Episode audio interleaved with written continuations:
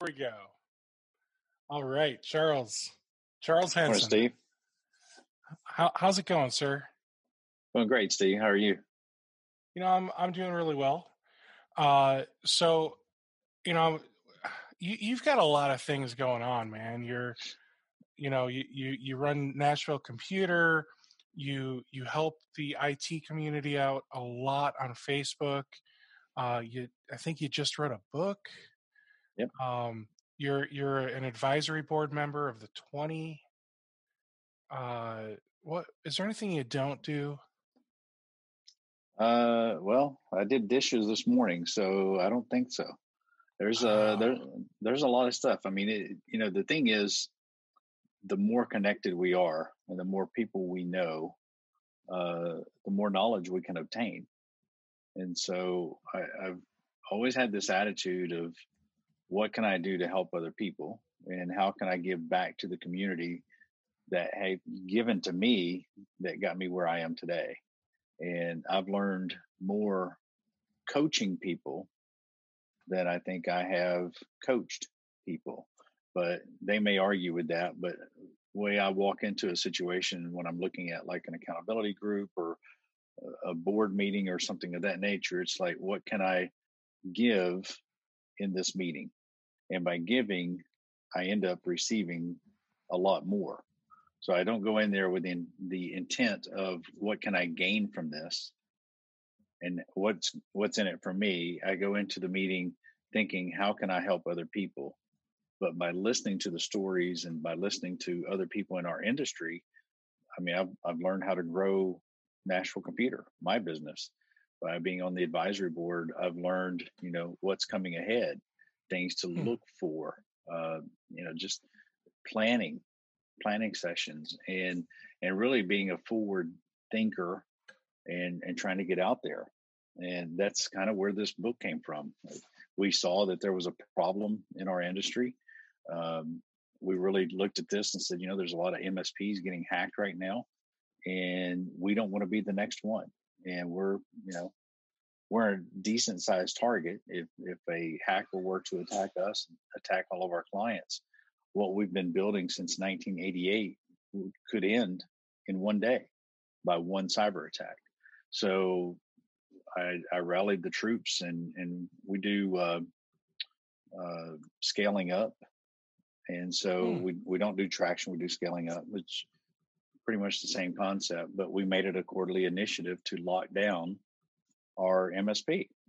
And with that lockdown, what we realized is there's too much to do in three months. So we did not meet our goals, even though we were focused on it and we were updating every day of locking down the MSP. We realized that there's a lot to our operations of the company, even though it's a small company, there's a lot to it. And so it ended up rolling into a second quarter.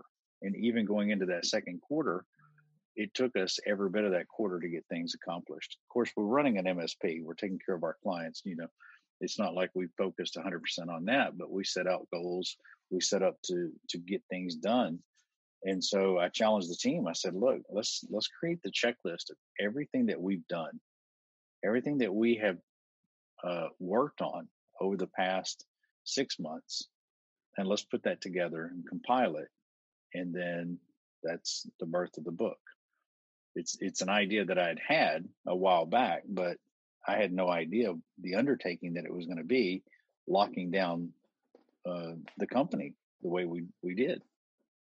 good for you so you you keep mentioning the team are you referring to people at the 20 or employees you have Employees, yeah, we we refer to each other as, as team because we all work absolutely together. Yeah, um, and uh, you know our team's a little bit different. There's there's things that you know as you're looking at these different um, like your security stack, you need to rely on your team. If you don't have a team of people, if you're a one or two man shop, then you need to be in a group, an accountability group, in a um, mastermind group, something where you can get feedback from other people. Uh, but our team is the team of uh, employees that we have. We work together, and our team comes first. Our employees come first, and our clients come second. And I'm not shy to tell our, our customers that as well, our, our clients, because we want to make sure that we take care of our teammates. And if we take hmm. care of our team, then they will take good care of our clients. But uh, the key thing that uh, uh, the key takeaway, and I don't even remember where I heard this or learned this, but you want to make sure that you're empowering your mm-hmm. team so that they can make decisions and they can give you advice because I'm not the smartest guy in the room and when it comes to you know going with a new backup solution or coming going with a new advanced endpoint protection or whatever that security stack piece is i would have the guys evaluate the different vendors and they would collaborate they would have lunches together and they would talk about the pros and cons of each. And then as a group they would come in and say this is what we feel is the best solution for our clients and we'll deliver the best service. That's that's really great man. So i would i would love to hear some more oh, i can't believe i got all this stuff in my shot. What is wrong with me? My bad. So so i i would like to hear more about um what what you guys did to to kind of uh, strengthen the security of your company. Not because I want all the hackers to to learn how to get around it, but because I want all um, I want all the other MSPs that are watching or listening to this to to know like what what on earth do do they need to be doing? Yeah, well, when you look at it um, at at the very beginning, we looked at it and passwords were lacking some passwords were shared amongst sites. Uh, you know, because we want to be able to remember what the admin password is. So if you log into this client or that client, you know, sometimes you share passwords. And that was always a thing through, you know, through the years where we would just use shared passwords, which the client never, two clients never knew, but you would right. set up, you would set up passwords and, and it was easy for the engineers to remember because you didn't need to go to IT Glue or some other, you know, uh, platform to to get the passwords. And I I know another um, another MSP they they thought all right well we we want the passwords to be easier to remember but we don't want to use the same password everywhere so they they devised uh, something where it was like the zip code of the company the the the client mm-hmm. um, and then like the first five letters of the client name or something like that where i mean okay so it's 10 characters and and then they're they're capitalizing something and then they and then they always put like an asterisk at the end so they've got an 11 character password and it's it's achieving every single piece of you know upper lower number symbol and they thought well that's that's perfect because now all of our clients have unique passwords but they're passwords we can remember but it's following the same algorithm. It is. So if you can decode the algorithm, if you can decrypt it, then you can figure out pretty much any client's passwords. And if you're using Which, client testimonials on your website, now you know who their clients are. Yeah. Yeah, that's very true. So when when you're when you're setting up passwords now, it sounds like you you might be using IT glue or something else to store passwords. You're making unique passwords. You're mm-hmm. you're probably making them maybe a little longer so that way they're a little more secure. You know, I I typically with my LastPass, I tell it, you know, make me a 25 30 character password because i found that a lot of companies will actually limit the length a password can be and let me tell you that's that's really frustrating for me charles i'll uh, mm-hmm.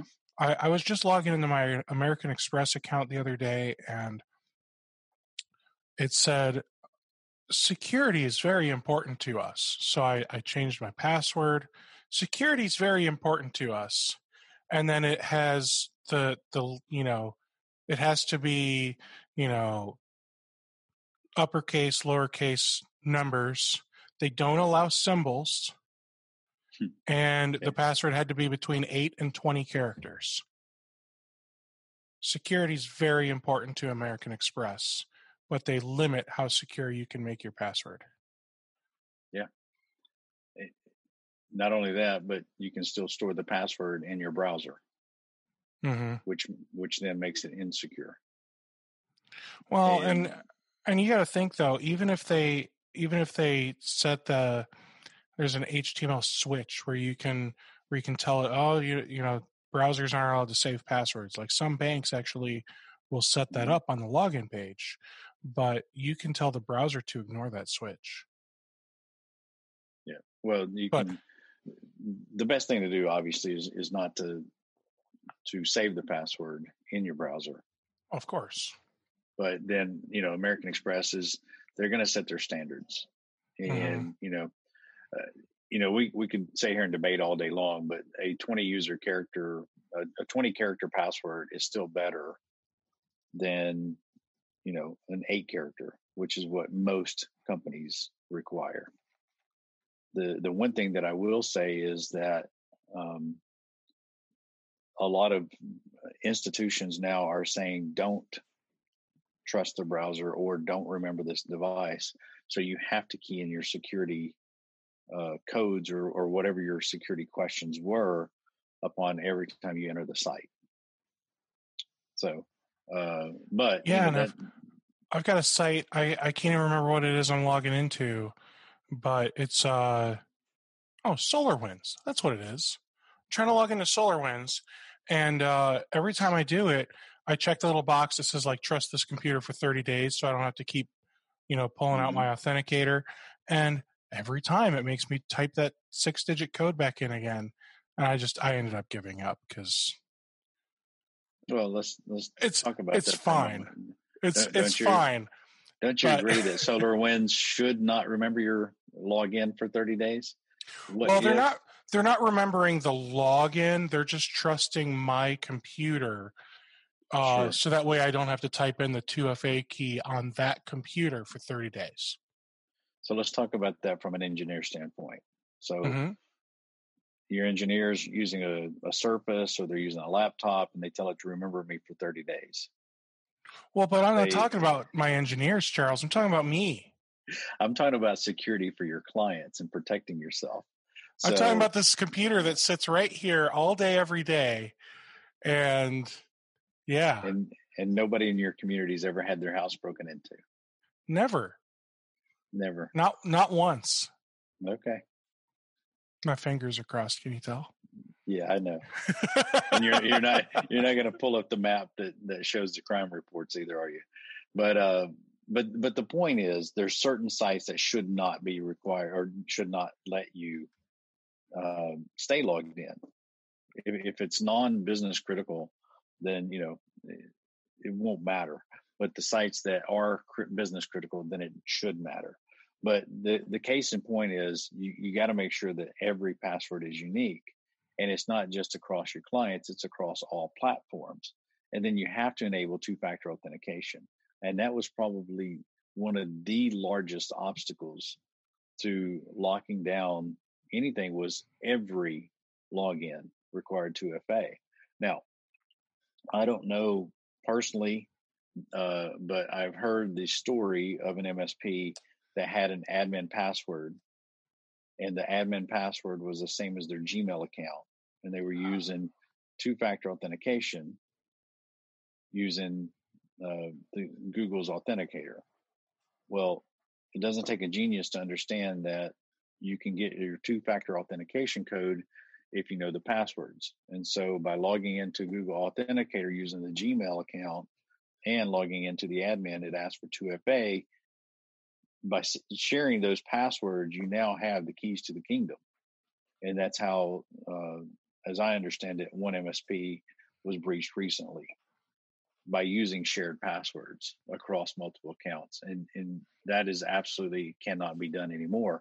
And if you can't remember the passwords, then get something like LastPass and and use a password manager you know, that way you don't have to remember all these passwords. But 2FA is is crucial in setting up your MSP, and that's for your your PSA, your RMM, anything that is client facing or gives access to uh, your client's machines remote control, uh, whether you're using Screen Connect or any other form of remote connection. Uh, I don't care which platform you're using. You're they everything has to have 2FA. Yeah, I um I 2FA everything, man. If if it can 2FA, I 2FA it. And you know, for for years I've been doing this and you know, I, I remember family and friends were like, Man, that's gotta be so annoying. I'm like, yeah, but you know what? It's secure. I don't I don't have Mm-hmm. to worry about anybody hacking in or or whatever, you know. Um and and now years later I've got people going, Man, I don't know how to do any of this stuff. I need to figure out how to set this stuff up. And that's when I say, well, good news. That's what I'm here for. So for uh, the low, low price of, um, And but but I mean, it's it's insane. Like you know, I I've got a, a friend who, I mean, he's in manufacturing. So you know, mhm, he back in high school he he took uh, like an AutoCAD drafting class but that was really the extent of his technical knowledge like he he was one of those new enough to be dangerous kind of guys and then mhm. just kind of fell out of technology and and so he texted me a few months ago and he got a new job and he said hey so and and he's a real vulgar guy so i'm gonna i'm gonna try to redact some of this. He's like these assholes over here at this company want me to install this software on my phone and i don't need them tracking everything that i do man. This is bull. I'm like what do they want to install man? Like you're you're just like a, a training lead or something like he he does Mhm. something like they shouldn't need to be tracking him. So i'm like "Wh- what are they duo? They asked him to install duo. I'm like dude good for them man. That's awesome. That is literally just a security tool. It just it just makes your software more secure at the company. So you install that you open it up it gives you a code. The code changes every minute or so. You're you're fine. They can't track you. They can't track you with duo can they I don't know. Can they? i don't know i don't actually use duo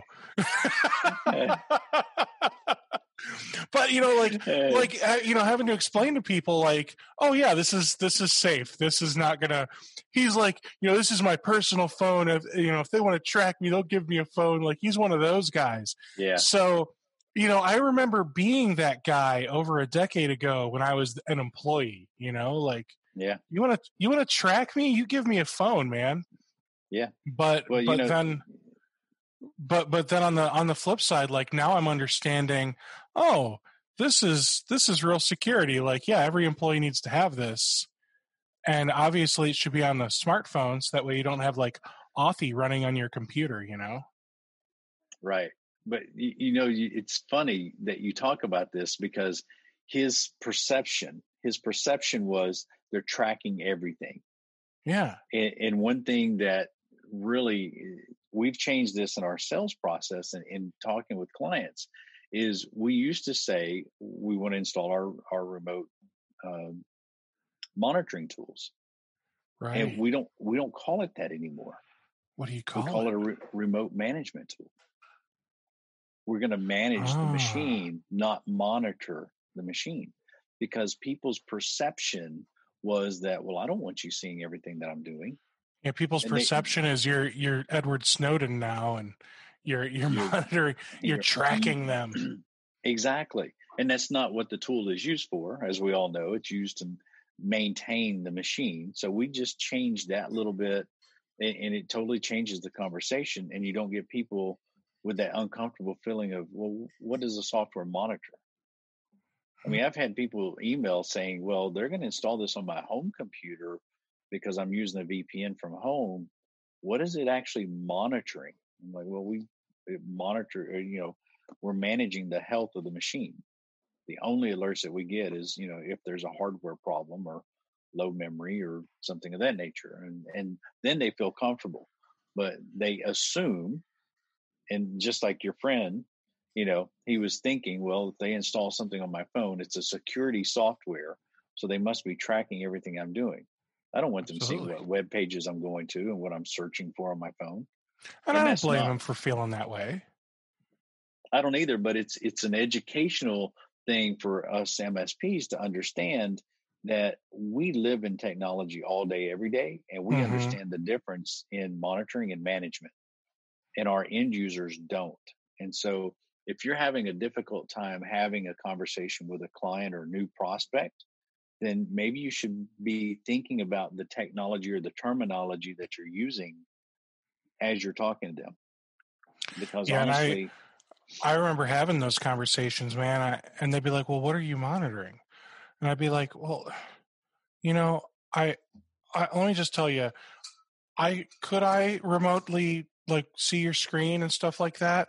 Sure, but let me tell you, I've got way more important things to do than watch your employees play Angry Birds all day long. Like, I just don't care what you're doing. I'm only going to remotely and like, but, but having that conversation, you know, when, when, before you actually know the right words to say and the right way to approach that conversation, it's almost like you're digging yourself a deeper and deeper hole that yeah. you can never get out of just because you keep giving them more ammunition. Like, well, can you can you see our screens?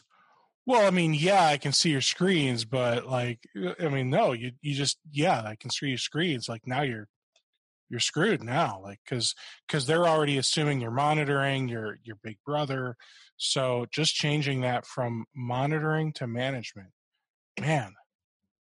Yeah, it, it's huge.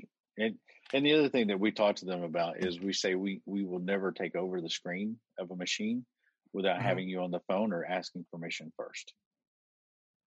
And so therefore it just gives them that peace of mind knowing that, you know, hey, he said that he wasn't going to do this, you know, so we are, we don't have time to sit around and and look at people's screens and see what they're doing if we have full really access don't. to your data. We have full access to your data. We're backing it up. We're sending it off in the cloud. You know, I mean, why would I want to look at your screen? I wanted a spreadsheet and go grab what I want. That's not what I'm in business to do. I'm in mm-hmm. business to protect you from the bad guys. I'm not the bad guy, but I have to think like a bad guy so that I can protect you from them. So yep. it, it's it's all an education and how you talk to the the prospects and clients and let them know what you're actually doing and and and why you need these tools. But but that you know passwords and then 2FA on everything. And then the next thing that we did was we um, changed all the wireless throughout our Ooh. office. And so we reset the passwords and we don't allow anybody on our network that is not an approved device that is either owned by the company or protected by our management tools.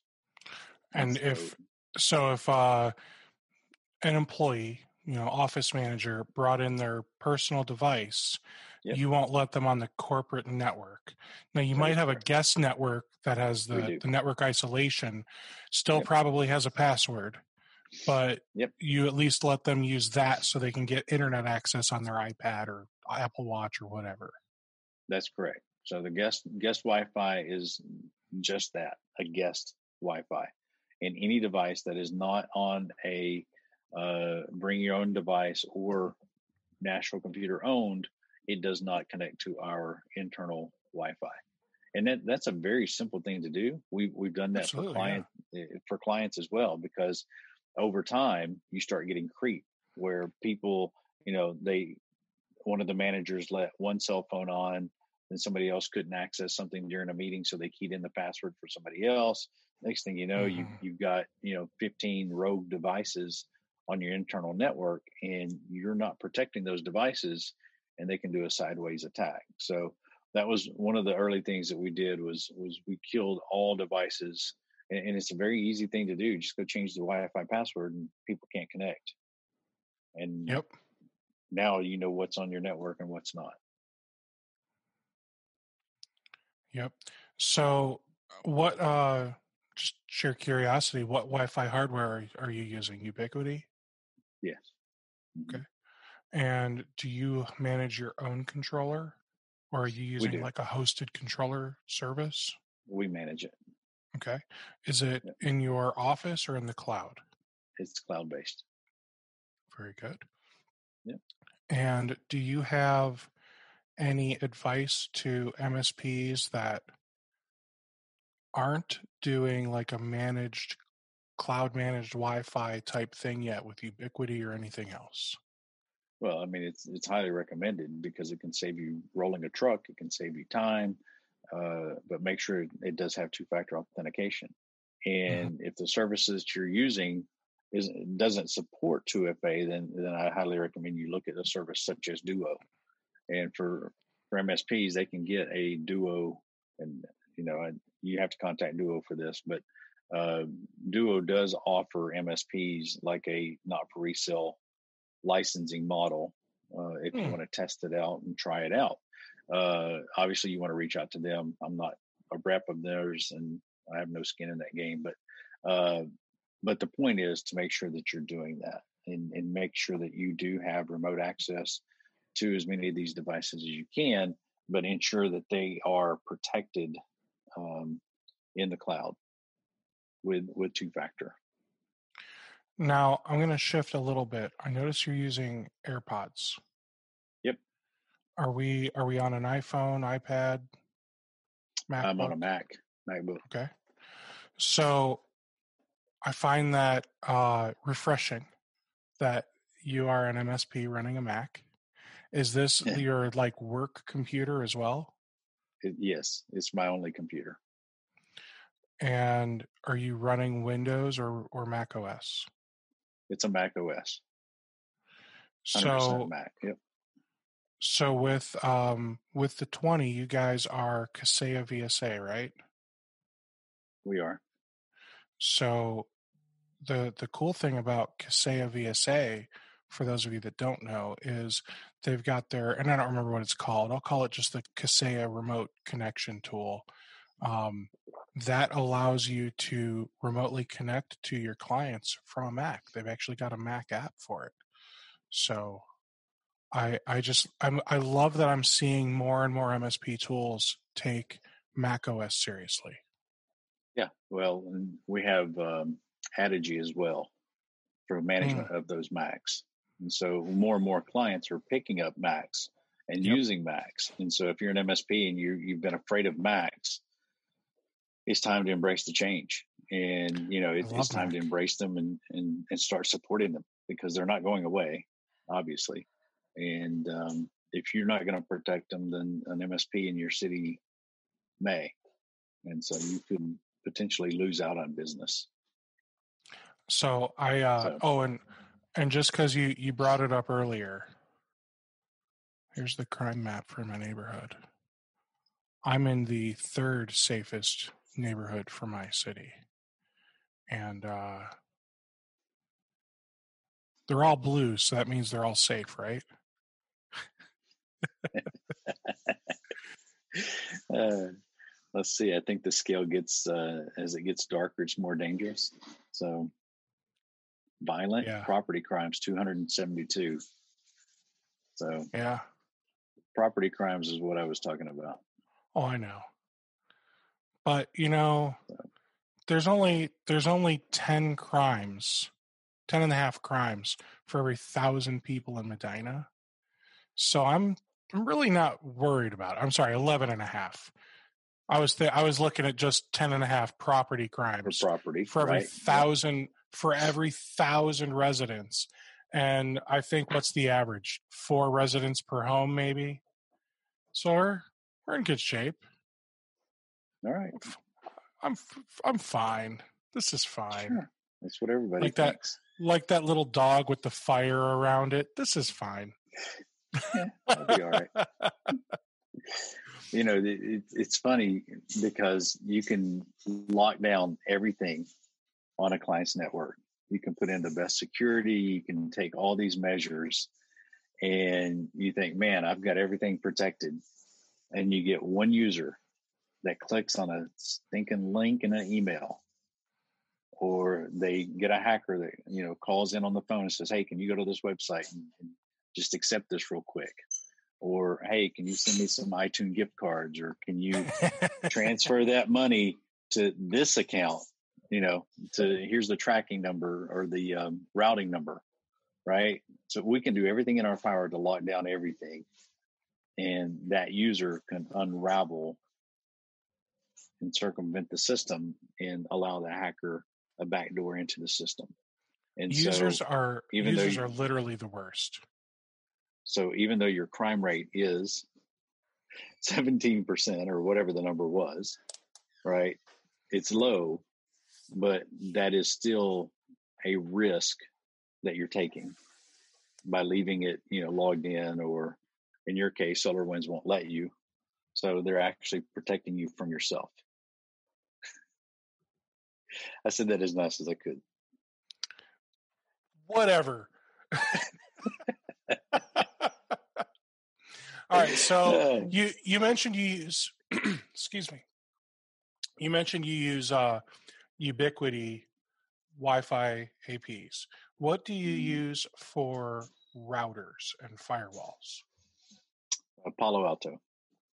Hmm. So it's got the full security suite. So it's monitoring everything. It's it's fed into a SOC. Uh, it's got SIEM. It is being monitored twenty four seven. So if there's any activity, anything that's rogue, anything that pops up on our network, we are notified of that, and it is swiftly taken care of. Should it pop up on the network, but um, to be honest with you, I mean, Palo Altos are like the best in breed. So that is what we're taking to market. It's it's what we're going to market with. They are expensive, uh, but you get what you pay for. So a lot of MSPs are going to go with a, a lower end router or lower end firewall because they don't want to spend the money. But how much don't. money is it? That's what you think until you go and propose it and let them see what the value is and and why they should be paying more. And, and I think that's the key thing is we assume that our clients won't pay. But I can tell you that if you go and have the conversation with them and you set this up properly, you may find out that they actually will pay and, and they're willing to pay for that security, especially now because they're starting to see a lot of other companies that are being hacked, a lot of big companies hitting the news, and they don't want to lose the business that they have built through the years and and just lose that overnight because they didn't spend a little bit more money on a enterprise level firewall. Yeah, the the last thing you want to be is that guy, you know. So I I'm definitely with you there. Um, so you mentioned that you have Palo Alto fed into a SOC SIEM type environment. Yep. Um, talk talk to me about that. Who's providing the SOC SIEM? Uh, we use we use uh, a company called Blokworx. Oh, and they're out in California. You may know Rob Rob Bowles and his team. They're um, all military, ex-military, so it's all dress right dress. It's very organized. It's very well executed in what they do, and security is all they focus on. And so that's what we use to uh, make sure that we enable uh, the protection in our MSP as well as our clients. So, uh, you know, Palo Altos have zero day uh, vulnerability updates to where if, if one of them sees a zero day, then you're going to um, have that update across the world in a matter of minutes to all the other Palo Altos. I gotta say their their website, like the above the fold here, is really mm-hmm. busy, and I don't like it. I don't like it at all. I, I didn't say they were web designers. That's fair. That's fair.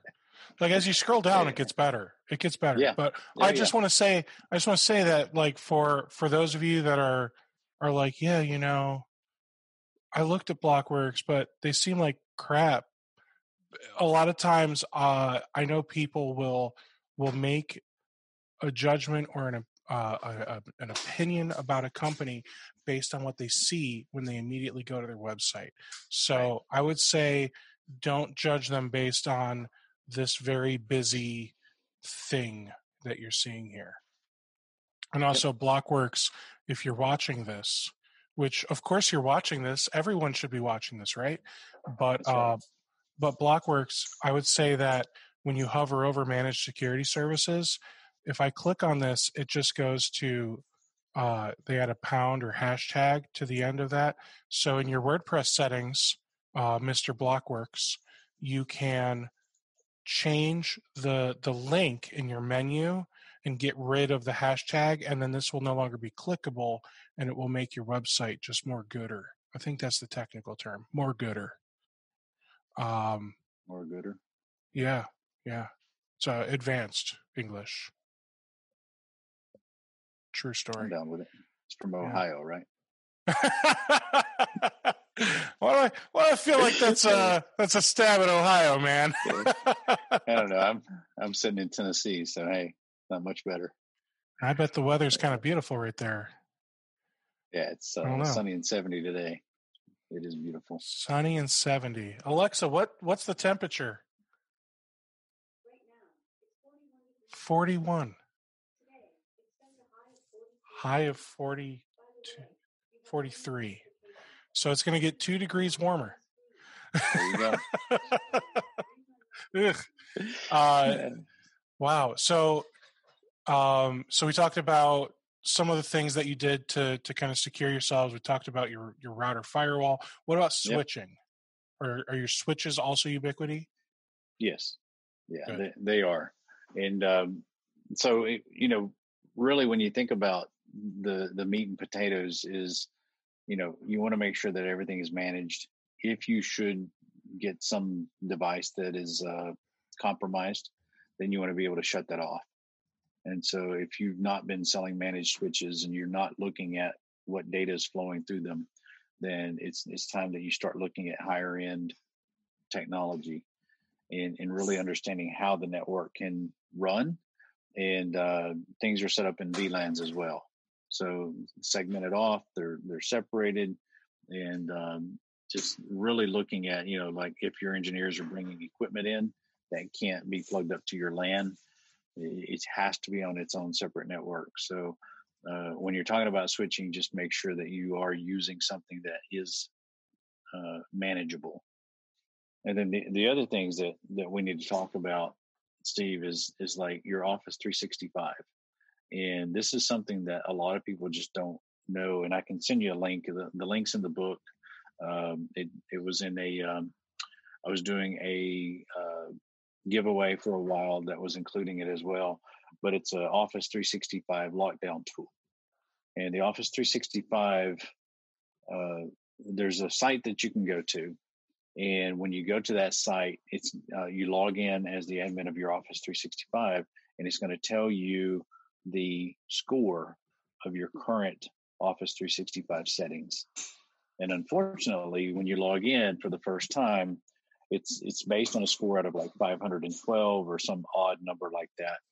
And the average score that we've seen out of the box is 37 and so i was going to guess 31 yeah it's it's pretty low. Mm. and so uh, right out of the box office 365 is not secure. Now the reason i bring this up and, and why i was sharing it as part of um, uh, when I was sending people to the mssplaybook.com was to get them to, you know, pre-register for the book when it, the book did launch and I was giving away this uh, lockdown tool. It, it comes with uh, instructions on how to get into it and then how to actually run it.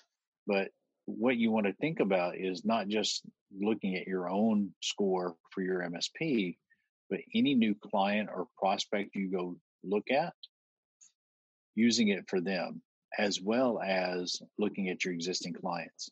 So look at your own MSP first, find out what your score is, start changing the settings inside of Office 365, and it walks you through. It shows you what needs to change to increase your score. And then based on that, then run it on a few of your clients, preferably your top clients and your the ones that pay you the most, because you're doing them a disservice if you're not running this tool based on that, now you have a sales tool to go and wedge out another MSP by showing the prospect how low of a score they have because their MSP is not looking they're, not looking at the score and, and taking care of them from a security standpoint. Makes sense. So Yeah. The the problem though is, you know, the higher that score gets, the more annoying Office 365 becomes. and the less likely you are to get your email compromised. Eh, who nobody cares about that. They they care about how easy it is to get logged in and they just they just Yep. want to yeah. and and that that's why the company advertises their easy button because everybody just wants it easy you just want to be able to push the button and it's it's logged you in and it doesn't work that way anymore Okay. Um hmm. Let's see. So, you know, there's one thing that's been really distracting me this whole time, Charles. oh yeah what is that Can you, you can't guess what it is?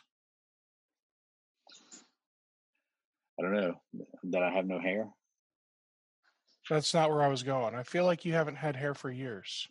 yeah it's been a while Turn turn around. What what am I seeing, man?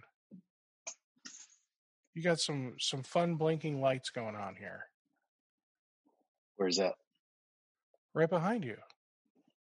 oh you It talking about the like- purple lights Yeah. oh that's my uh that's my break of dawn uh moonlights or sunrise lights for my fish tank Oh, okay. So you're not it's not like your your little grow room for all your your weed or something? no this is the back this, this is the back side of the fish tank Okay. so So and- so there's another room on the other side of everything then. there is That's kind of neat. So what, what kind of fish you got? Uh, there's some angelfish and there's some barbs, and um, that's that's the in, inside tank. And then I've got the built-in lighting, and it, it changes throughout the day, so it's sunrise to sunset. And then outside, I have a, a koi pond. That's really cool, It's- man. Yeah, so that's the one that I really like. So do you have any other pets? Uh, my kids do. You're so you're a fish guy, not Yes. a not a dogs or cat guy. Uh, we have both. Ah, that's they fair. live under the same same house, and they play. Well, that's good. We we had a dog and we have a cat, and our cat thinks she's a dog, so she like Mm. plays fetch. She she begs me to rub her belly. Um, she hates other cats. She loves dogs though, even stranger dogs. Like she loves dogs. Yeah. She hates cats. It's the weirdest thing I've ever seen. Um, and and she thinks she's a dog. It's That's funny. it's bizarre, man. So what uh so so I, I'm sure you've you've started to realize that I just like to say off the wall things. So, you know, we were we were talking about the Office 365. Uh Yep. I know that at one point they called it the secure score. I think they've since renamed it.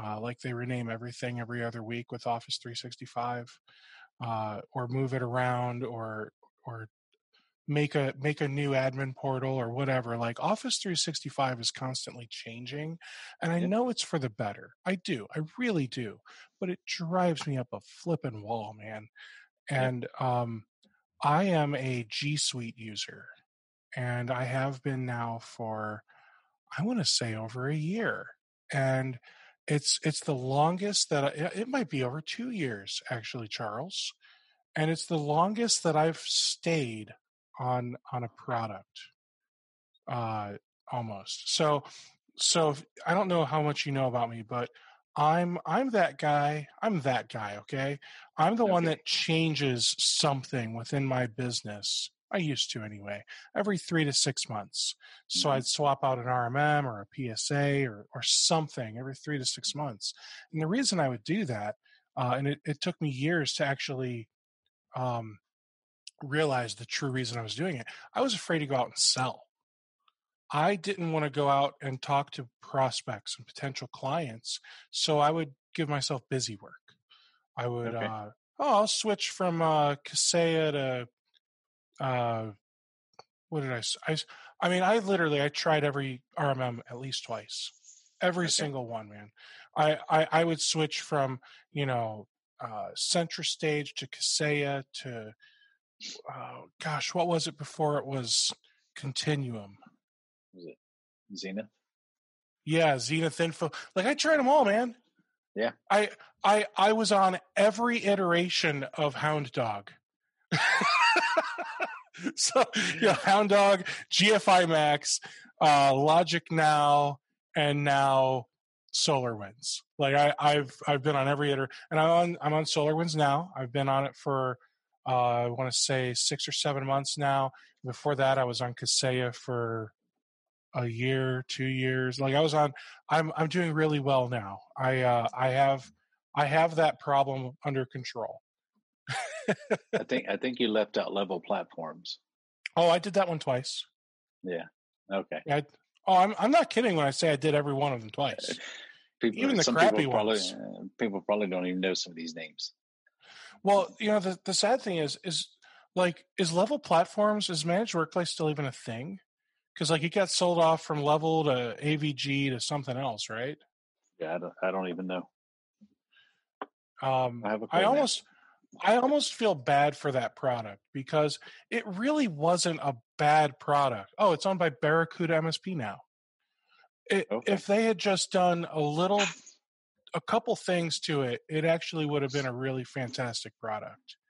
And I think today, the one that I see the most potential in, and and when I say potential, I mean I'm like rooting for the underdog, you know, uh, Mhm. because I feel like ConnectWise is the monster. You know, the right. ConnectWise is. Um, so I feel like the one that I see the most potential in would be Syncro.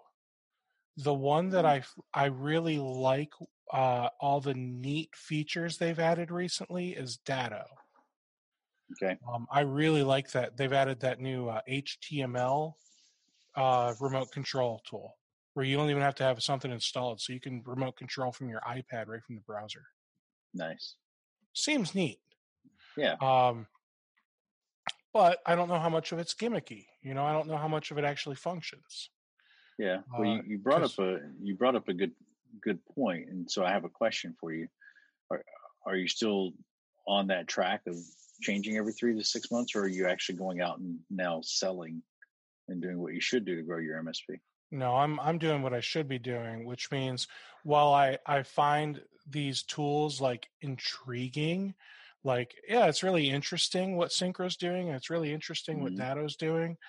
I at the same time, I just don't have the bandwidth internally to to just screw around with stuff every day like I used to, and it it's it makes me sad because some days I'm like I just really wish I could play with with toys. Sure, but doesn't it make you happy to to make money? Oh, absolutely. I love making money. I'm not going to complain about that. I just So let so what is what was it about sales that kept you from? Did did you have a fear of no? Did you have? Oh, absolutely. Fear Fear of, uh, fear uh, of rejection. It's the same reason I didn't ask a girl out in high school. It's just that whole fear. it's that fear of rejection, man. Uh, which I mean, hey, good news. I'm married now, and all it took was like seven months of stalking. Yeah, I mean, you know, sometimes that's all you have to do.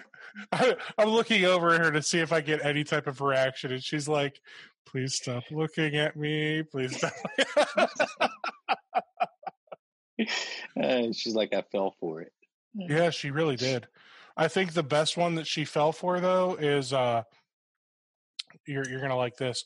So I, I I told her back when we started dating, I was like, you know, I I really like a clean house. And uh, you know, I was always complaining about my about my roommate because he's a slob, which he was. I mean, he'd just like take off socks and throw them randomly all over the like living room, dining room, didn't matter.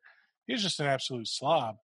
Um and then we move in together and she's she's complaining that she's constantly cleaning and i'm like well thanks and she's like well why don't you do anything i'm like Well, I said I like a clean place. I never said I like to clean the place. so I still give her a hard time about that one, man. I, uh, uh, I'll stay out of that one. every now and then you just got to trick, uh, you just got to trick them, you know? Yeah, yeah, exactly. All right. So you, you said you have kids. yep. Are, are they, uh, are they out of the house? They in the house? I'd like for them to be out of the house.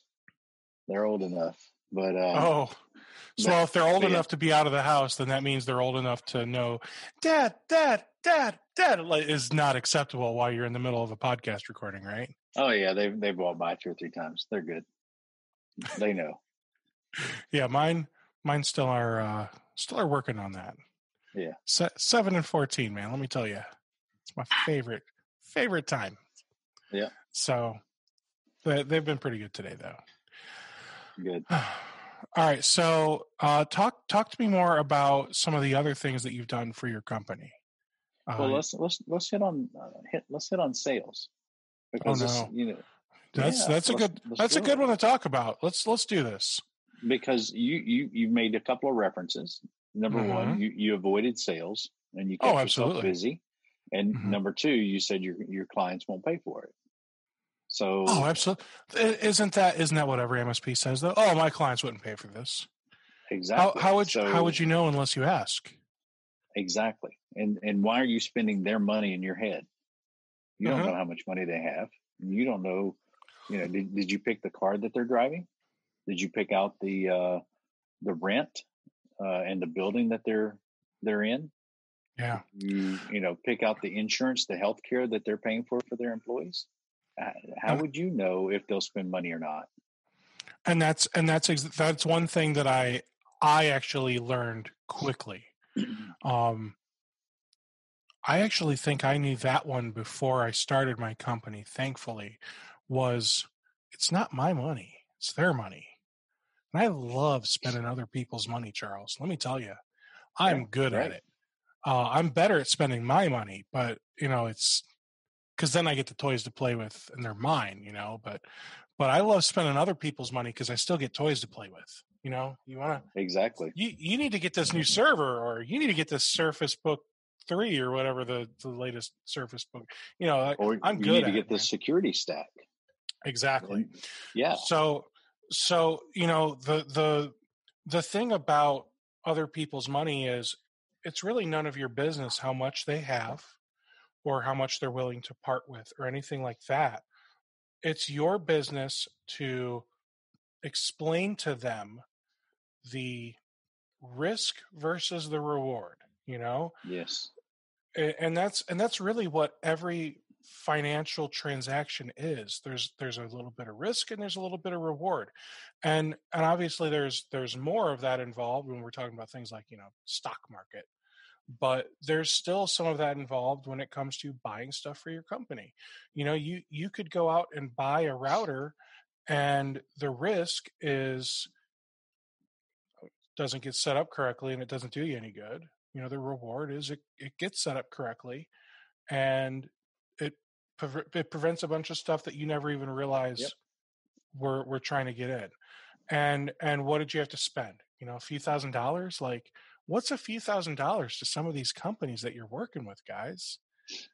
I mean really you know you know if if your client is is like a small mom and pop shop that maybe they only do $350,000 a year sure it might be a harder sell but it's your responsibility to explain to them this you know and give them a good better best scenario right you know Mhm. uh explain to them hey look here's kind of where your security is right now.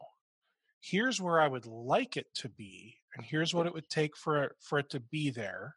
I can do it and here's how much it would cost. And i understand that that one is too much for you after you explained it and they're like i can't afford that.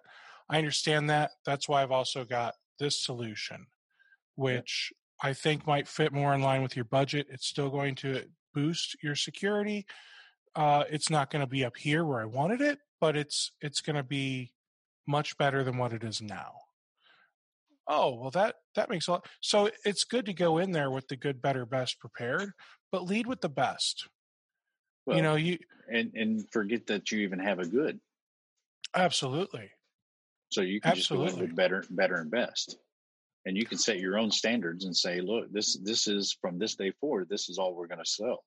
There are Mhm. these two solutions, and whatever you choose, if that's a Fortinet firewall and a Palo Alto, and we're going to go pitch the, the Palo Alto, and if you think you can't afford that, then you're going to get the Fortinet, and I'm not going to fall back to something else. There, there is no reason to fall back, and, and you know, the, but the the thing that you also need to understand is um, MSPs get not only stuck on not going to sell to their uh, new clients, but they're already under an agreement with their existing client. Yeah. Now they want to now they want to add a SIEM. They want to upgrade them to an enterprise level firewall. Uh, they they want to add a single piece of software and advance in you know threat detection like uh, RocketCyber or even uh, Huntress, and they get scared that you know this five dollar is going to you know the client's going to say no. But I, I can tell you that the the approach that I took was when we started looking at a security stack, we went to every existing client, all of all of my bigger clients, and I had breakfast with them.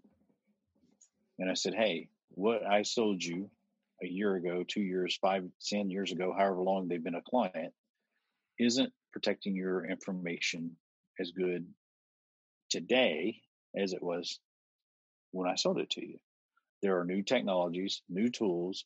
Hackers are coming up with creative ways to come in and, and uh, circumvent our systems, and so there's new, there's newer technology to us that's being brought into our marketplace, the small business. Mhm. It was only available in enterprise, and so the banks could afford it, the Home Depots, the Targets, all the big companies could afford this stuff, but smaller companies couldn't. A lot of vendors are bringing that to the small business, and so the pricing they're buying it in bulk and lo- allowing us to resell it so we can bring it to market. We're testing these things out, and as we bring them to market, I'm going to be coming back to you in the next three to six months, and I'm going to be talking to you about what these are going to cost you so that it can better protect your business because you've worked years in growing your business, growing your client base, and we don't want hackers to come in and compromise your systems and shut your business down. So I'm going to be back to talk to you about pricing in the months ahead. And so you don't just walk in there and say, "Hey, I got this new product.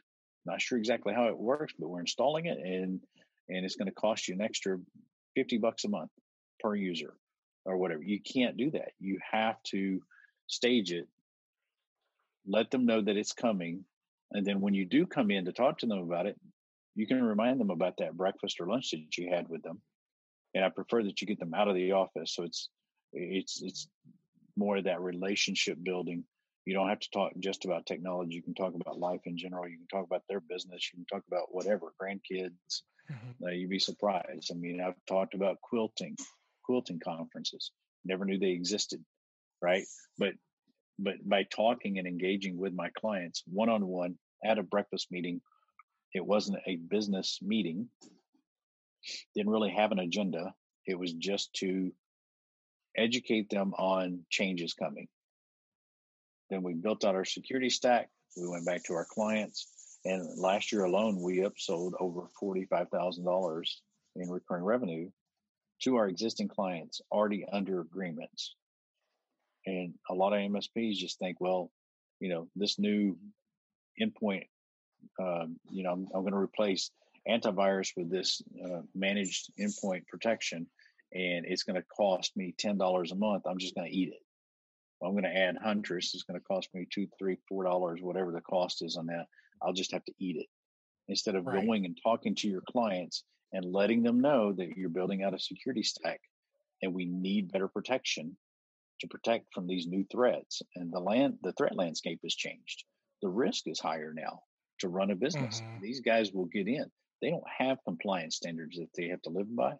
They'll do whatever they can to come in and attack your network and your clients' networks. And so it's best to go ahead and get your security stack, build it within your own MSP, test it out, vet it, and then go to market with it. So, what is your approach to a client that maybe has had to kind of tighten the purse strings because they just don't have they don't actually have the money to to do some of the security stuff that, that you really need them to do. So i'm i'm in a little bit different position today than other msps back in the day i would say okay just go with what you can. Today mm-hmm. we have a what we call data security essentials it's a baseline of our security stack and it includes everything in our stack but it doesn't include the labor now, I don't go mm. after new mm. business for this. I went after old legacy clients that I've known for 15, 20 years. And I upgraded them so that they got on this monthly thing. So we converted a lot of the old break fix clients over to this model. Anybody that did not go with our basic uh, data security essentials, our base security package, they went away. But I'm in a position, like I said, today, because we've built the company, we've been growing the company over the past several years. So we can pick and choose who we work with. And so I can afford to turn clients away and say, I'm sorry, we can no longer work with you. But last year, when we built out our security stack, we said every single client has to have it. If they're an old legacy break fix client, even if we've been friends since uh, you know back in the 90s, early 90s, then they just have to understand that we just can't protect them the way they need to be protected. And I'm getting too old to have uncomfortable conversations. And the uncomfortable conversations come when you get a data breach, you get a virus, you get ransomware because we didn't protect you. And you say, Well, I'm paying you for that. And I remind you that you had the option to pay me for this, but you chose not to they conveniently forget about that piece that they chose not to go with the, the preferred, right, the best solution because we gave them a good solution. So therefore, we just got rid of the good solution, and and I've avoided those conversations because we don't have those problems anymore. We don't have those uncomfortable conversations, and and them thinking that we are taking care of their IT. So today, if they say, "Well, you guys take care of our IT," you're correct we have we've sold you the security stack. So every single client has the security stack in place. Very cool. So let's talk about I'll call it the elephant in the room, Charles. It's a pretty big elephant, pretty dangerous elephant.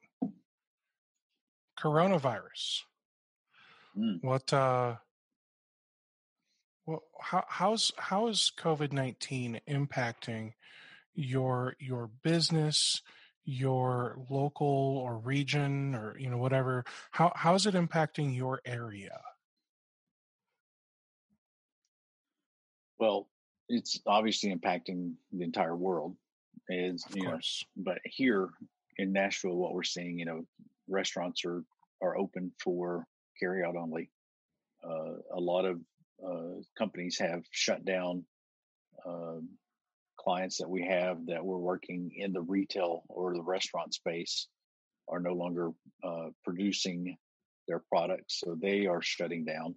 Um, and then we have other clients that you know we're looking at. They they were in the entertainment business, and they can't meet with their clients, so they they are letting people go. So you have clients that are shutting down systems, but we have other clients that are also purchasing new equipment. They're taking advantage of the time to upgrade because nobody's in the office. We have a couple of clients that are actually moving during this time. And so they're going to be uh, moving to a new location and there's nobody in their offices. Their offices are, are locked down. And so uh, we'll be moving that equipment in the next uh, few weeks to their new location. Uh, but the key thing that you have to remember is even during this pandemic, you should absolutely be marketing, going to market, and going after new business. So we're doing uh, voice over IP cross sell campaigns. We're doing um, any. We're doing Facebook ads. We're doing a lot of Facebook posts. Uh, I'm looking at LinkedIn ads. but more importantly, because I have done speaking engagements, um, I said, you know, our, our clients probably need to know information. So I sent an ask campaign asking our clients. and just, it was an email that went out to all of our clients asking them what they would like more information on. And surprisingly, they wanted a, a tutorial on how to use Zoom because most of them didn't know how to use it. Very simple for us. We use it, you know, every week. They wanted to know how to use Microsoft Teams and or Slack. And uh, very few of them were concerned about SBA because they're getting that information from other people. And I saw a lot of MSPs jumping on the SBA bandwagon as an educational piece. But I took what I learned from my clients and we're doing a, a series of webinars. But uh, I'm recording one on Thursday to uh, a company that does CPE credits. And so I'm going to be in front of all the CPAs throughout Tennessee. I'm not pitching them anything. I'm not selling them anything, but I'm the educational piece. I'm, I'm the educator in my marketplace. I've reached out to uh, the local MGMA, Medical Group Management Association, the uh, Middle Tennessee Legal Administrators Group. I've reached out to the Tennessee Bar uh, Association. Uh, I've reached out to nonprofit CFO organizations. I've reached out to SunTrust Bank businesses. I've reached out to local banks to see if they want to do a webinar where I'm not pitching any of our products, but we're getting our marketing, our name out there, and we're giving back to the community. It's all for goodwill, and it's all it obviously it's all for branding as well. But we have a, a wealth of knowledge of how to stay safe, how to use this technology, how to work remote, and uh, obviously we we helped all of our clients that were still functioning get set up to work remotely. But as far as how is it affecting the business, I can tell you that um, we lost a client because another MSP was pitching them and they came through and they cut they cut the price and they came in with a, a I haven't seen the solution, but it's supposed to be a much better solution uh, to move them to the cloud. But their application wasn't cloud ready, and so we lost a uh, a client during this to another MSP. So if you think clients aren't buying, I can tell you that they are. Now, the prospects that we worked with over the past 15 months, we sent an email campaign to them as well saying if you need to be able to work remote, if you know your IT company's not showing up, please let us know. And it was companies we didn't win. We ended up getting three sales meeting out of that, and we just proposed a seventy three hundred dollar a month uh, prospect that had gone dark on us. They had gone dark on us, and so now we're looking at them going, okay, how can we, you know, how can we get back in there? So we sent them the email. Now they've raised their hand saying, hey, let's talk again and we just did a proposal. So even though COVID is happening, when you look at your state, the governor or your mayor, depending on where you are and who's who has jurisdiction, what you're going to find is that they have a list of essential businesses. Those are the businesses right now you should be going after and targeting and getting your marketing in front of and reaching out to them, asking them, what can we do? You're an essential business. We're an essential business. How can we help you? And by doing that, then you know you, right now you're not going to go and market to dentists. There's there's no dentist open except for the ones that are um, you know emergency only. Same thing for vets. Only it's emergency only. And so it's not a good time to go to market to try to do marketing toward those companies. But for the other businesses that are essential, it's a good time to go to them and educate them. And I was also surprised at how many people uh, asked that we could phish their employees during this time. And they asked for on demand training as well. So you've got employees that aren't as busy as they once were because they're not in the office. They have time to do the on demand training. And then if you can send a phishing campaign to see if you can trick their employees into clicking something, it's a good teachable moment. And with uh, you know with this pandemic going on and people working from home, cybercrime is on the rise again. You know, they're always trying to take advantage of these situations. So it, it's not a good thing that's happening to us. But if you're just sitting there thinking, okay, well, the sky is falling and my business is going out and my clients aren't going to pay me, maybe you should stop and start focusing on what can I control. I can control my marketing going out. I can control talking to my clients. I can pick up the phone and I can talk to them. I can send them emails and asking them questions. And I can ask, how can I add value and services to what I've already been delivering to them because they've been a client long term. Charles, I love it, man. You are amazing at this. So, what about the clients that you might have that can't pay right now? Like I'm sure you've you might have one or two that, you know, maybe they're hospitality or, or a dentist office or something where they are shut down and they have no revenue. What are you doing? What are you doing for those kind of companies? Because I I feel like it's really it's really short sighted to to kind of punish a company because we're all going through this pandemic right now, right? Mm-hmm. Some of us are are luckier than others, you know. Sure. So I feel like it's short sighted to punish a company for going through some rough times right now when in four or five months maybe they'll be back up running and and they'll absolutely need you. So typically they're going to have the the business owner, the person doing the books. You may have one or two employees. What we're doing is we're saying, okay, who who is working, who is there, which machines need to be on, which ones need to be protected. We're still going to back up your data. We're going to still get that sent off site. We're going to continue our backups, but we're only going to uh, charge you for the machines that are actually being used.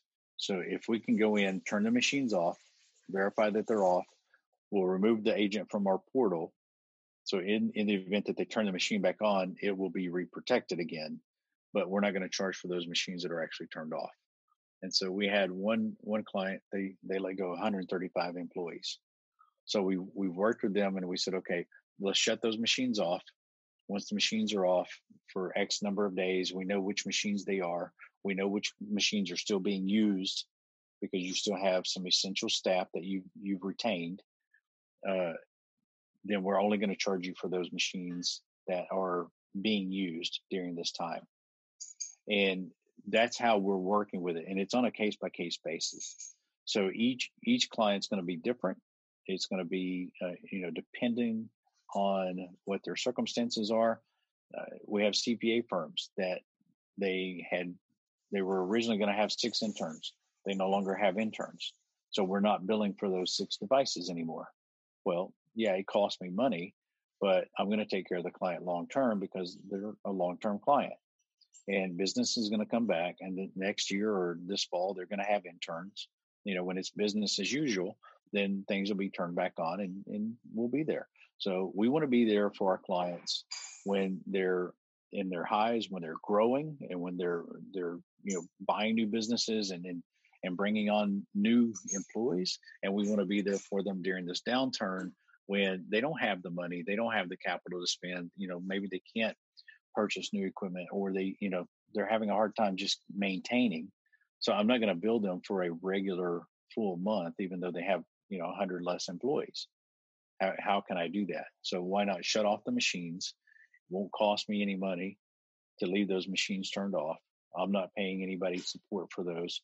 And then when they turn them back on we start billing for them again.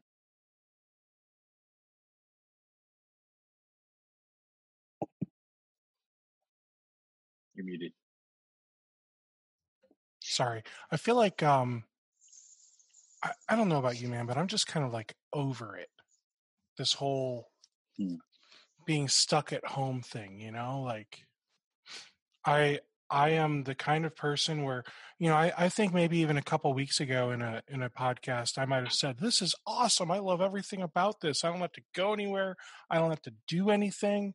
But it's finally taking its toll. And I think even introverts are finally starting to feel the effects of this what what would you say to the people that are watching or listening that are hating everything about this and not for the business reasons but maybe for like the personal health mental health type reasons? Sure. Well, a couple things. Number one, you, you've got to remain active, you know, and, and you can't get to the gym, but you don't need a gym to do push ups, sit ups, walking around your driveway, walking up and down the street. It, it's allowed for you to go outside. You're just not supposed to be in proximity with other people. You can't be in groups. So but, but going, Charles, I I can't I can't do that kind of stuff. I'm actually I'm actually allergic to exercise.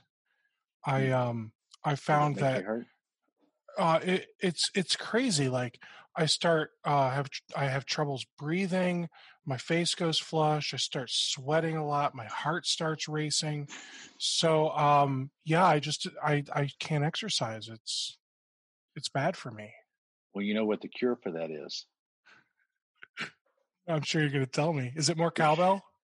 No, it's it's more exercise because the more of it you do, the less of those symptoms you have. Yeah. So I'm sorry, I, I interrupted to to you know make a snarky joke. So oh, no, you're you're, you're you're saying get out there, get you know do some exercise, walk the dog, do something, uh, so that way you can go out and be active. But what about the people that just need to to be around people? Then that's what Zoom is for. Uh, a couple weeks ago on Friday night, I hosted a uh, happy hour. And I just wanted to raise a toast to the men and women that are out there, the MSPs in our community that are, you know, working on getting people set up remote. And uh, we had a great turnout, great time. And during that call, we asked for people to share uh, what they're grateful for. And, you know, and then you can also share what you're optimistic about. And uh, you know, the funny thing is, is like I have family that we never have family reunions. Well, they were all on a Zoom call one one evening last week, and you know, I've I've been texting people that I haven't talked to in, in a long time. And and here's That's an great, idea it, for business. You know, if you want to talk to people, go into your LinkedIn account, scroll the very bottom of your messages, the very bottom, you probably haven't talked to these people in four years, five years, six years, depending on when you signed into LinkedIn, and hit them up and said, "Hey, man, it's been a minute since we've talked. How's things going? How you doing there during this pandemic? Love to chat with you sometime." And you know what's going to happen is just go hit those last five or the oldest five messages today. Go hit the oldest five tomorrow. And you're going to have conversations and interaction with people that you have long forgotten about or you just haven't reached out to in a while. The other thing is go to your phone, open up your messages, your text messages, go to the very end of that. I, I doubt that I could find the end of mine. I mean, it's it just keeps going and going and going. It does. It so but, does. But, but you know, I'll tell you, man. I was thinking about somebody the other day. They they popped into my head, and I thought, man, I haven't heard from them. So I went to Facebook and I, I typed in their name, and sure enough, we're still friends. But I don't get anything from their feed all of their last mm. postings. I didn't see anything, so I liked a couple of things and I hit them up on Messenger. I was like, "Hey, man, how's it going? I haven't seen you in a while. I haven't seen any of your posts, and you know, how's the family?" I mean, you, there's conversations that can be had in, in, in the palm of your hand, right here. I mean, you you got the phone, you got the camera right here, and you know, it's why not? I mean, you and I are sitting here having a talk. I mean, I'm in Tennessee, you're in Ohio. What's keeping us that's, from that's from having a conversation? You know, I, uh, I I like that idea. So I think I'm gonna I'm gonna go through my oldest text messages that I still have uh, right now. Um, all right, my first my first oldest one, uh, free message chase fraud. Thank you for confirming your transaction activity. That's fine. Hey, you don't have to reply hey, back to them. Hey, dude, how you doing? So let let me say this. I was I was in a Starbucks one day waiting in line for coffee. It's a long line, you know, back when it was normal, right? Scrolling through, hit this guy up. He hits me back. He's like, "Man, you know, I've, I've been thinking about you." He said, "I got this event coming up." He said, "Are you still doing speaking on cybercrime?" I'm like, "Yeah, I am." I ended up getting a speaking gig. If I hmm. hadn't reached out to him, who knows? I probably wouldn't have gotten the gig but who knows what other business? Yeah, man, I've been thinking, you know, I've been meaning to talk to, you know, somebody about my IT and I'm connected with you. I just never reached out to you. You may spur them to take action when they've been, you know, inactive. Uh, You know, oh, I'll get to that one day. I'll get to it. I'll get to it. But by you reaching out to them and just saying, hi, it's been a while. Hope everything's going well. You're not asking for anything. You're not asking for a meeting. You know, you're just saying hi. And and man, it's been a while. Hope everything's hope everything with you and the family's great. So here's uh here's my next oldest message. Um I think I might be doing this wrong, Charles. No, I, I, I, what's okay? Go to your five oldest messages from people. oh boy. Uh, I just I, I just I well, can't stop. uh, Why didn't you reply to that? Or did you click the link and get infected and then, then you don't remember? Wait, what? Did you click the link and get infected and, and, and- or why didn't you reply to that message? Uh no comment. so what's the But I- next oldest? I, This is I fun, love man. What, what what's the next one? I love messing with people, okay? Yeah. Just just I just need to preface that.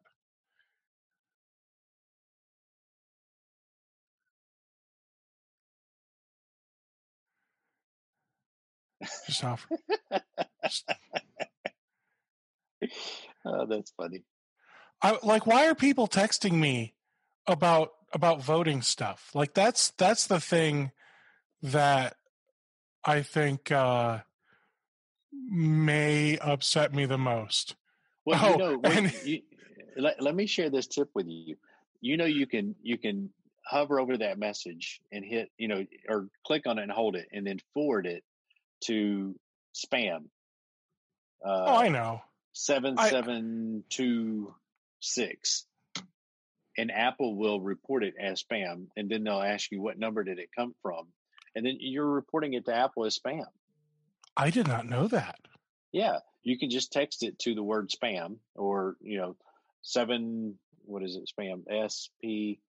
Uh, so it's seven seven Seven seven two six. Yeah. seven seven two six. You text the message to them. Apple's going to reply and say, "What number did this come from?" And then you say the phone number, that eight four four number right there, and it, Mhm. then it'll come back and say, "Thank you for reporting this. We will take, you know, actions to um, block this." So you can report spam to Apple on an iPhone. So so there was this one. Uh, hi, this is DeWine HQ. Now DeWine is the um, the governor of Ohio, and I've got a lot of respect for how he's handling this whole coronavirus thing. Yeah. But you know, two years ish ago, uh, they were they were really all up in my business, and I I uh, I think there was oh there was this one. Um, here we go. There's a there's a place uh, in in a different part of Ohio called Strickland's, and it's an ice cream shop. Just to so here's here's another one. I just get random text messages from people. I, I don't know why. I just love troll. Like if people are gonna like harass me, I gotta Yeah. troll them back, man. And, and they Like- read it. Uh huh. It shows that they read the message. It does. Well, what's weird is it's an SMS, so I don't know how it says they read it. It's weird. Well, it's because it's. I mean, you're they're using a software. So, I mean, I use a service called EZ Texting. Use it in my marketing, so you can text the word password to whatever the number is, and I'll do a dark web scan for you. But it doesn't come to my phone; it comes to a website, and know, so So uh I I do I I I am just gonna repeat one more time. I love I love trolling unrequested communications. sure. Uh the ones I love trolling the most, and I haven't gotten them very much lately. I feel like maybe I got blacklisted because they got sick of me. Uh those the hello, this is Microsoft technical support. You know, like those those Mhm. people. Like Yeah. I haven't or or the IRS who who just issued a, a warrant for my arrest. That one was my favorite. I actually recorded that on Zoom and I posted it up on YouTube. Uh where where it was the IRS and it was me on the phone with the IRS, obviously not the IRS. And and I had a bunch of my buddies in Zoom, other MSPs. And I'm just recording myself have this conversation and uh and at one point I was so I was so distraught in that call that uh that I shot myself. I committed suicide on the phone call with the support rep Oh my god. and uh and and then one of the other msps then like 15 minutes later 20 minutes later calls that same number and they're like yeah hi this is detective so and so from the fbi Oh we see God. that we see that this is the last number that this person was speaking with. Oh we we had a great time man. But like Oh, we uh we ended up they shut down that number because of us which oh, means I'm all sure the they didn't want to tracked. Right. And Yeah. and the best part is they were leaving voicemails. So like they left me a voicemail and asked me to call them back. So that's Mhm. so that's what i did. I called them back. And then you know i, I went through the whole thing shot myself and I, I played i played an audio clip of a of a shotgun going off from my computer and Oh then just started just started like moaning and crying. And then and then uh yeah we just we just love screwing with those guys but i haven't had any opportunities lately man Well, they probably took you off the. They're like, well, this guy's dead. Take him out of the database.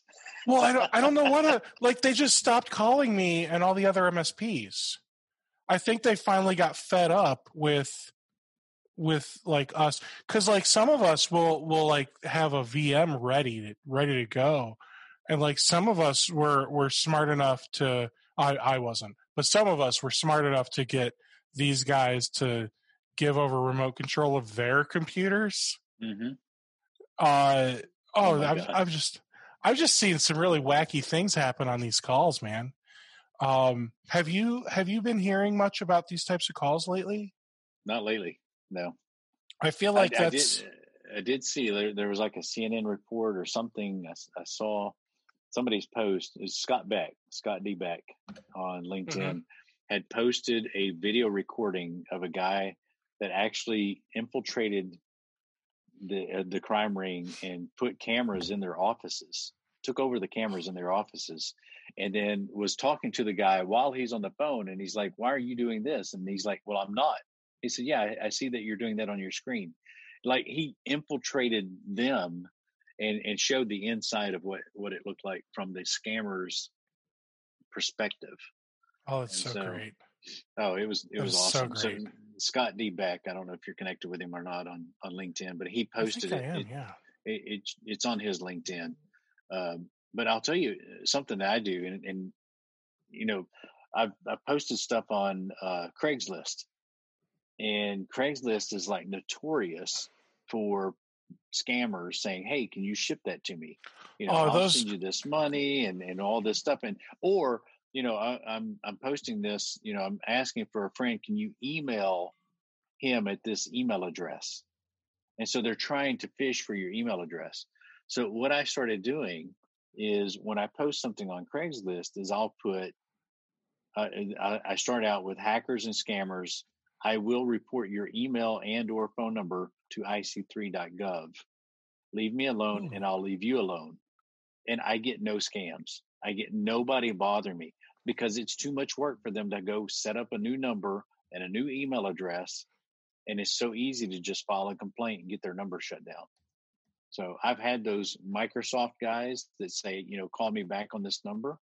I just go report their number. I file a complaint, and within a couple of hours, now this is pre-COVID, uh, within a couple of hours, that number is no longer active Huh. because, because the you know the FBI goes in and shuts it down. They see the crime. They they've got they've got a system where they can just go shut down that number. That's really awesome. So I, I don't feel like I've seen too many uh, Nigerian princes offering me nine million dollars lately either. Yeah, no, those those are few and far between anymore. So it's it's really all about hacking the MSPs, hacking their tools, and getting access to our clients. Yeah. Which is which is totally why I wrote the book and said, you know what, we need to do a better job of protecting ourselves, putting our oxygen mask on first, and then going to help our clients by putting theirs on. So it's it's pretty simple, really. If you just take the time, it, it it's it's not simple. It's time consuming, but it's if you have the list of everything that you need to lock down, then it's it's easy. It's easier. And and here's the thing, and and I open this up to anybody that gets the book. Uh, if you find something that I left open that I did not include in the checklist, please let me know I'll not only revise the book, I'll give you kudos for it as well as I'll lock it down within my MSP because you know I've got a great team of guys that have come in and and and work together in, in doing this. But if my checklist isn't complete, by all means, let me know because this is a community thing. It's it's something for our community, and if you can help me or tell me what was missed, then you're helping your fellow MSPs. Thanks, man. And and I'm going to put a link to the book in the in the description below, so that way, if anybody is interested in picking up a copy of that, it'll be real easy to get. Yeah. Um, cool. I appreciate that. Is there anything else that that you want to share for MSPs? You know, if if you're experiencing a slowdown right now, if you've come through this wave of everybody working from home and your support tickets are down couple of things to be thinking about. Number one, you know, get the book and and I'm not trying to just make money off the book. I, I really want people to invest in protecting themselves. And mm. if you if I give you the book and, and it's an ebook and it's a download and, and all you gotta do is dump in your email address, you're not gonna read the book.